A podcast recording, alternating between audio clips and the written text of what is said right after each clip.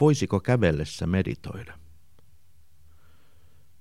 Thich Hat Han, vietnamilainen runoilija ja zenmestari, on kirjoittanut hienon kirjan nimeltä Opas kävelymeditaatioon.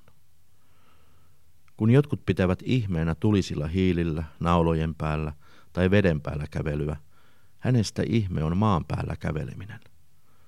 Sen huomaa, kun katsoo lasta, joka ottaa ensi askeleitaan. Sinäkin voit vielä tavoittaa tämän ihmeen. Kävelet vain rauhallisesti ja avaudut kaikelle, mitä näet ja kuulet. Maa on ihme, ja jokainen askel on ihme, kun vain avaudut niille, Tihanhat Han opettaa. Kävelymietiskelyä voit harjoittaa missä ja milloin tahansa. Varsinkin kesäaamut, kun ilma on vielä raikasta, antavat siihen oivan tilaisuuden. Kun alat kävellä, voit ajatella, että tie tai polku, jota kävelet, on pyhää maata. Ota rauhallisia askeleita, kuuntele askeltesi ääntä, tunne maa, joka kantaa sinua. Hengitä rauhallisesti sisään ja ulos. Anna aistiesi herätä, tunne ilma, jota hengität. Joka askeleella voit vähän kerrassaan päästää irti huolistasi ja murheistasi. Tunne rauha, joka leviää kehoosi askeliisi. Tunne luojan läsnäolo.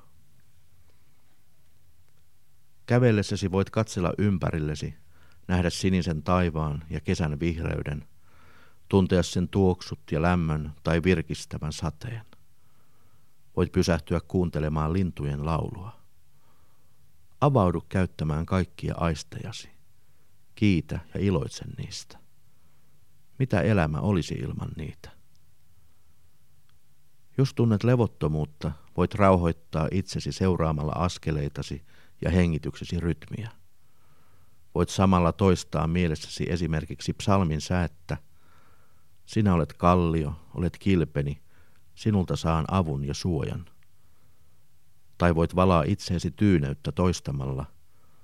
Jumala, sydämeni on levollinen, mieleni on tyyni. Et kävele yksin. Kuljet kaikkien rukoilevien ihmisten kanssa rauhan, ilon ja tyyneyden polulla. Kuljet Kristuksen, rauhantekijän askelissa.